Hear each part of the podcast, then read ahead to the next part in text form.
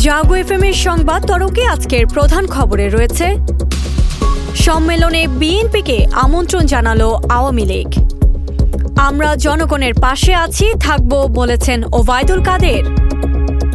মাদারীপুরে পাটের বাম্পার ফলন ন্যায্য মূল্য পাচ্ছেন না কৃষক। এবং ডেঙ্গুতে আক্রান্ত হয়ে হাসপাতালে উনচল্লিশ। আরও থাকবে বিশেষ সংবাদ আর খেলার খবর। এসব নিয়েই আমাদের আজকের সংবাদ তরঙ্গ। জাগো এফএম এর শান্ত আয়োজন সংবাদ তরঙ্গে আপনাদের সবাইকে আমন্ত্রণ জানাচ্ছি আমি সুস্মিতা আক্তার। সংবাদ তরঙ্গ আপনারা শুনছেন ঢাকা বিভাগ সহ কুমিল্লা জেলায় এফএম প্রচার তরঙ্গে আর আমাদের web page Jago dot FM M A.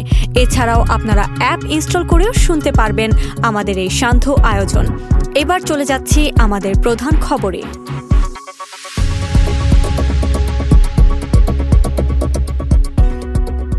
Awami লীগের বাইশতম জাতীয় সম্মেলনে বিএনপিকে আনুষ্ঠানিকভাবে কার্ড দিয়ে নিমন্ত্রণ করা হয়েছে। শুক্রবার বেলা বারোটায় আওয়ামী লীগের উপদফতর সম্পাদক সাইম খানের নেতৃত্বে একটি প্রতিনিধি দল বিএনপির কেন্দ্রীয় কার্যালয়ে গিয়ে এ কার্ডটি দেন। ভারপ্রাপ্ত দফতর সম্পাদকের দায়িত্বে থাকা বিএনপির সাংগঠনিক সম্পাদক ইমরান সালেহ প্রিন্স কার্ডটি গ্রহণ করেছেন। দাওয়াত কার্ড দিয়ে বিএনপির কেন্দ্রীয় কার্যালয় থেকে বের হয়ে সাইম খান বলেন, সম্মেলনে বিএনপির তিন নেতা স্থায়ী কমিটির সদস্য মঈন খান মোশারফ হোসেন এবং নজরুল ইসলাম খানকে দাওয়াত দেওয়া হয়েছে। আগের দিন আমন্ত্রণ জানানোর বিষয়ে তিনি বলেন, করোনার কারণে এবারের সম্মেলন একদিনে করার সিদ্ধান্ত হয়েছে। স্বল্প পরিসরে আমরা আমন্ত্রণপত্র বিলি করেছি। ওনারা আমন্ত্রণপত্র গ্রহণ করেছে। তারা সিনিয়র নেতাদের সাথে কথা বলবেন। আমাদের প্রত্যাশা, সব রাজনৈতিক দল আমাদের সম্মেলনে উপস্থিত থাকুক। এর আগে আওয়ামী লীগের জাতীয় সম্মেলনে বিএনপিকে দাওয়াত দেওয়া হলে বিষয়টি নিয়ে দল ভেবে দেখবে বলে জানিয়েছিল দলটির স্থায়ী কমিটির সদস্য নজরুল ইসলাম খান।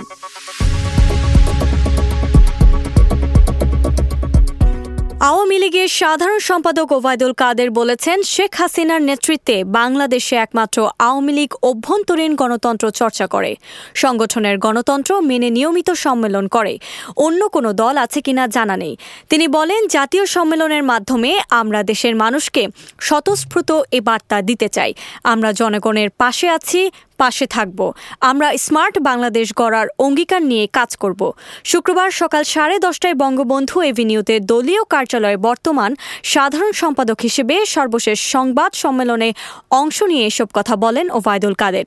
তিনি বলেন, শনিবার সকাল সাড়ে দশটায় সম্মেলন শুরু হবে। সম্মেলন মঞ্চে আওয়ামী লীগের সভাপতি মণ্ডলীর সদস্য, উপদেষ্টা পরিষদ সদস্য এবং কার্যনির্বাহী কমিটির সদস্যরা বসবেন। বিকেল তিনটায় ইঞ্জিনিয়ার্স ইনস্টিটিউশনের দ্বিতীয় অধিবেশন শুরু হবে। সম্মেলনের শুরুতে জাতীয় পতাকা উত্তোলন করবেন আওয়ামী লীগ সভাপতি শেখ হাসিনা ও দলীয় পতাকা উত্তোলন করবেন দলের সাধারণ সম্পাদক ওবায়দুল কাদের।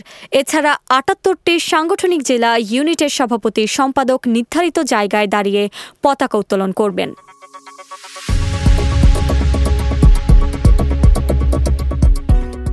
এদিকে উৎপাদন ভালো হলেও সুতার মিলে চাহিদা কম থাকার অজুহাতে পাটের ন্যায্য মূল্য পাচ্ছেন না মাদারীপুরের কৃষকরা। ফলে ভারী হচ্ছে তাদের লোকসানের বোঝা। এতে ফসল উৎপাদনে আগ্রহ হারাচ্ছেন অনেকেই। জেলার অধিকাংশ কৃষকের অভিযোগ, দেশি তোষা ও মেস্তা পাট মিলে পঁয়ত্রিশ হাজার সাতশো উনিশ হেক্টর জমিতে উৎপাদন হয়েছে একষট্টি হাজার ছশো নব্বই মেট্রিক টন।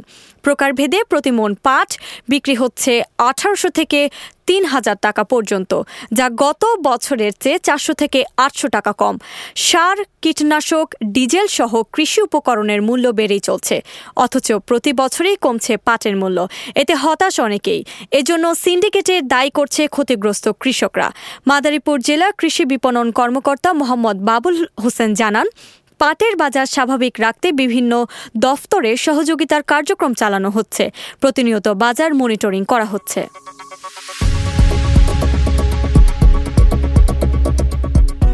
এদিকে ডেঙ্গুতে আক্রান্ত হয়ে সবশেষে চব্বিশ ঘন্টায় উনচল্লিশ জন রোগী হাসপাতালে ভর্তি হয়েছেন।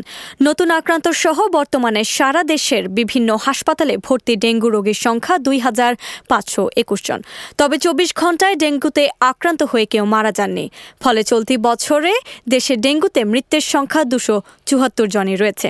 শুক্রবার স্বাস্থ্য অধিদপ্তরের হেলথ ইমার্জেন্সি অপারেশন সেন্টার ও কন্ট্রোল রুমের ডেঙ্গু বিষয়ক প্রতিবেদনে এ তথ্য জানানো হয়।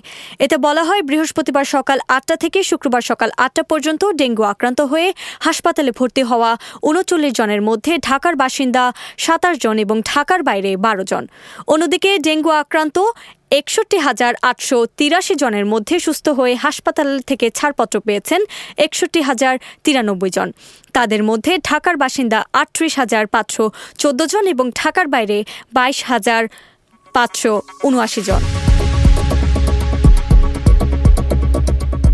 এবারে আন্তর্জাতিক সংবাদ।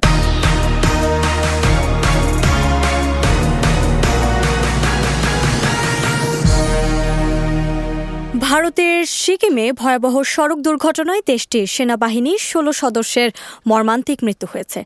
স্থানীয় সময় শুক্রবার সেনা সদস্য বহনকারী ওই ট্রাকটির এক গিরি খাতে পড়ে গেলে ওই ষোলো জন মারা যান।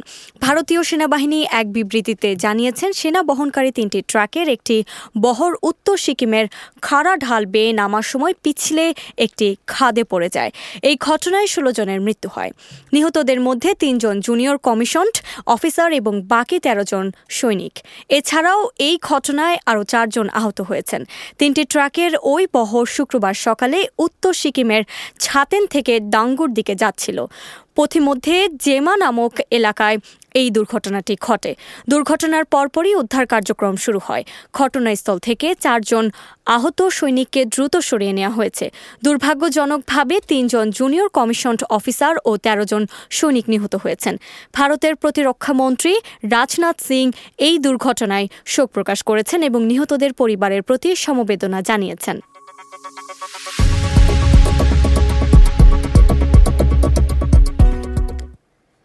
ভিন্ন ভিন্ন ইস্যুতে যুক্তরাষ্ট্রের সঙ্গে দ্বন্দ্বের মধ্যেই যৌথ সামরিক মহড়া শুরু করেছে রাশিয়া ও চীন। নিজেদের শক্তির জানান দিতে চীনের পূর্ব সাগরে অত্যাধুনিক যুদ্ধ জাহাজ বিমান, হেলিকপ্টার ও আধুনিক প্রযুক্তির সমন্বয় বিশাল যৌথ সামরিক মহড়া শুরু করেছে বেইজিং ও মস্কো। একুশে ডিসেম্বর শুরু হওয়া এই মহড়া চলবে আগামী সাতাশে ডিসেম্বর পর্যন্ত। চীনা নৌবাহিনী জানায়, এই মহড়ায় জরুরি সমাবেশ, যৌথ অভিযান এবং প্রত্যাহার তিন পর্যায়ে সংগঠিত হবে, যেখানে চীনের অত্যাধুনিক তিনটি শিপবোর্ড হেলিকপ্টার, একটি সাবমেরিন ছাড়াও তিনটি বিমান অংশ নিচ্ছে। এছাড়া রাশিয়া সামরিক বাহিনীর গাইডেড মিসাইল ক্রুজার অত্যাধুনিক বেশ কয়েকটি জাহাজ অংশ নিচ্ছে এই মহড়ায়। এক বিবৃতিতে চীনা নৌবাহিনী বলেছেন, দুই দেশের সামরিক বাহিনীর দৃঢ়তা ও সক্ষমতা এবং সমুদ্রপথে নিরাপত্তা জোরদার এই মহড়ার লক্ষ্য। এতে বলা হয়, চীন ও রাশিয়া একে অপরের সবচেয়ে বড় প্রতিবেশী। নতুন নতুন চ্যালেঞ্জ মোকাবেলার লক্ষ্যেই আমরা এ মহড়া চালাচ্ছি। এ যৌথ মহড়ার মধ্য দিয়ে দুদেশের সম্পর্ক আরও দৃঢ় হবে বলে আমরা আশাবাদী। এর আগে চলতি বছরের সেপ্টেম্বরে ভস্তক দু হাজার বাইশ নামে মহড়ায় অংশ নেয় চীন ও রাশিয়া। এতে অংশ নিয়েছিল ভারত, তাজিকিস্তান, সিরিয়া সহ পনেরোটি দেশের পঞ্চাশ হাজার সেনা সদস্য।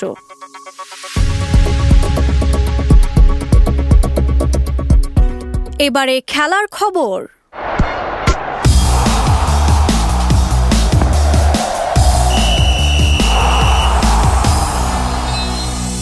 ইন্ডিয়ান প্রিমিয়ার লিগের ষোলোতম আসরের নিলামে দল পেয়েছেন জিম্বাবুয়ের অলরাউন্ডার সিকান্দার রাজা। কিংস ইলেভেনের পাঞ্জাবের হয়ে তার অভিষেক হবে ক্রিকেট বিশ্বের জনপ্রিয় ফ্রাঞ্চাইজি লিগটিতে। শুক্রবার কোচিতে আয়োজিত মিনি নিলামে রাজাকে পঞ্চাশ লাখ রুপির ভিত্তিমূল্যে দলে ভিড়িয়েছেন প্রীতি জিন্তার দলগত টি টোয়েন্টি বিশ্বকাপের চমক দেখিয়ে এবারের আইপিএলে নজরে এসেছেন রাজা। তার অলরাউন্ডিং নৈপুণ্যের পাকিস্তান ও ওয়েস্ট ইন্ডিজের মতো ক্রিকেট পরাশক্তিদের বিপক্ষে জয় পেয়েছিল জিম্বাবুয়ে। অবসরের আট ম্যাচ খেলে দুশো উনিশ রানের পাশাপাশি নিজের ঝুলিতে তিনি পুড়িয়েছিলেন দশ wicket. Bangladesh premier league, Pakistan super league ও ক্যারিবিয়ান প্রিমিয়ার লিগের মতো জনপ্রিয় ফ্রাঞ্চাইজি লিগগুলোতে নিয়মিতই ছিলেন রাজা। এবার তিনি জায়গা করে নিলেন ক্রিকেটারদের স্বপ্নের ফ্রাঞ্চাইজি লিগ আইপিএলে। জিম্বাবুয়ের পঞ্চম ক্রিকেটার হিসেবে রাজা ভারতের টি টোয়েন্টি লিগটিতে নাম লিখিয়েছেন।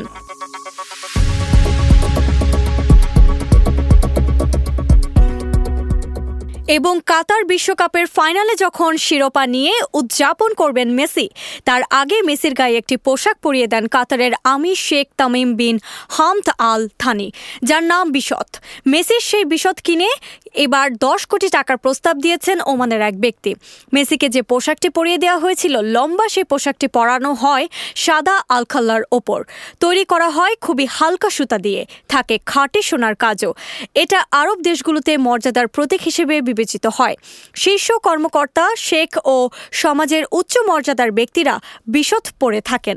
তবে আগে এ নিয়ে মানুষের মধ্যে প্রশ্ন না জাগলেও মেসিকে ফাইনালে সেই বিশদ পরিয়ে দেওয়ার পরপরই এ নিয়ে আগ্রহ বাড়ে সবার।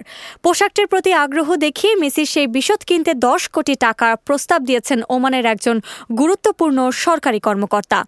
আহমেদ আল বারওয়ানি নামের ওই ব্যক্তি ওমানের সুরা কাউন্সিলের সদস্য। মেসির গায়ে যে বিশদটি পরিয়ে দেয়া হয়, সেটির দাম দু হাজার দুশো মার্কিন ডলার। বাংলাদেশি টাকায় দু লাখ ত্রিশ হাজারের বেশি। এটি জাপান থেকে আনা নাজাফি কটন আর জার্মানি থেকে আনা স্বর্ণের থ্রেড দিয়ে বানানো। বানাতে সময় লাগে এক সপ্তাহ।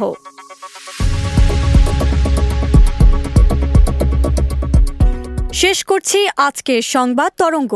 শুভেচ্ছা সবাইকে।